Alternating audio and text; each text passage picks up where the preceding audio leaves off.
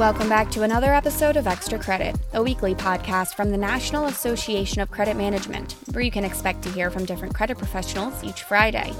We'll help you stay informed about the latest in the B2B credit world. My name is Anna Caroline Caruso, NACM's editor in chief.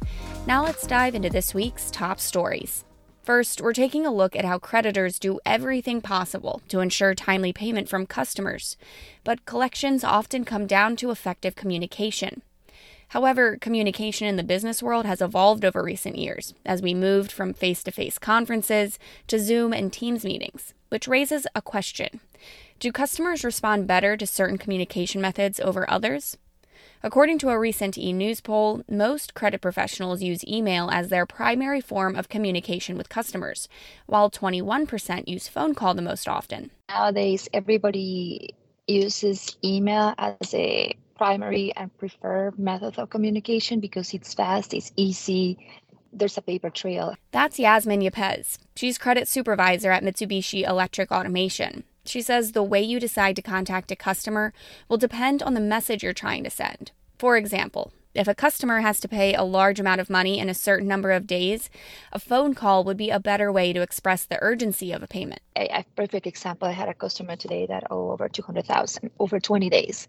So we've been sending emails and the emails are very dry, right? Oh yeah, we're, we'll we'll let you know next week. We're cutting a check, but grabbing the, the phone and, and calling them and, and expressing how important that is and the urgency you have to get a payment i think there's no better way than by a live conversation you cannot express any emotions right so so you know or, or build a relationship via email that can be taken in many ways so i would say primarily email but when you need something urgent definitely call. Also happening this week, more and more companies expect their vendors to upload invoices directly to their payment portal but doing so can be time consuming, as each customer has their own portals with specialized rules for creditors to navigate, and some even charge a fee. If an invoice is not uploaded to the portal correctly, it won't be approved and payment will be delayed.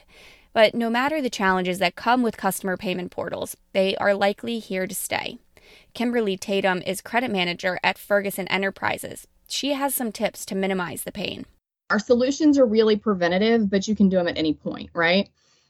So asking your customers, do you have a tolerance for a material that we've already like if you provide your customers with a pricing catalog, right? Mm-hmm. These are standard materials you buy from us or not. Um, do you have you put in for an, a tolerance on those? A lot of our customers, let's say if you're selling pipe or you're selling um, anything that comes in like random links, asking them to put in like a 15% tolerance on standard items the other part of that is really having a good understanding of what your customer's process is when it comes to correcting those errors. A lot of people think, well, I can just correct this one line item. It doesn't matter if it's Coupa, Ariba, whatever.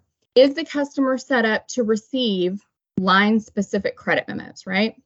And are those allocated directly to your PO automatically through your system? a lot of it's automi- automated. So you assume when you issue a credit that that automatically is allocated to the purchase order that's listed on your credit. And sometimes customers aren't set up that way. It's set up to just go to ap and not necessarily reopen those lines that you've billed incorrectly. You have to really understand and partner with your it team. A lot of our customers if you're dealing with smaller companies don't have an integration team that's handling it for them right. Um, they have one or two people so is your system transmitting all the data, the PO line item numbers and that? That's a huge failure across companies. So asking your customer, do you have any steps in your portal that have to be completed prior to the invoice being submitted? That's one of your biggest questions. And it's going to save you and pay you the most dividends. Be sure to register for Credit Congress to hear Tatum speak more about payment portals this June in Grapevine, Texas. Several industries and businesses continue to face challenges with supply chain shortages and delays across the world. Sean Papperman is the director of order fulfillment at Baltimore Aircoil Company. He says knowledge of supply chains is just as important today for credit professionals as managing AR. The most important thing we're seeing least in my company, and I've got the advantage because I've got supply chain and credit both report to me. I can force the coordination, but even other companies, we're starting to see, I think, a little bit better coordination. And if not, then it's an area where they can improve. So that as the economy slows, there's vendors who have been caught by rising material costs, by labor challenges, and even though prices are way up, if you look at profits, th- those may not be, and, and certainly cash flow may not be up for a lot of companies. So tying that together to make sure that your vendor base is creditworthy and that there's some sort of monitoring that is done to ensure the financial health of your vendor base is, I think, just as important for the credit team today. Uh, maybe as, as managing their customer AR risk even. That's all for this week's episode of Extra Credit. We'll be back next Friday, but until then, be sure to follow us on Twitter and LinkedIn.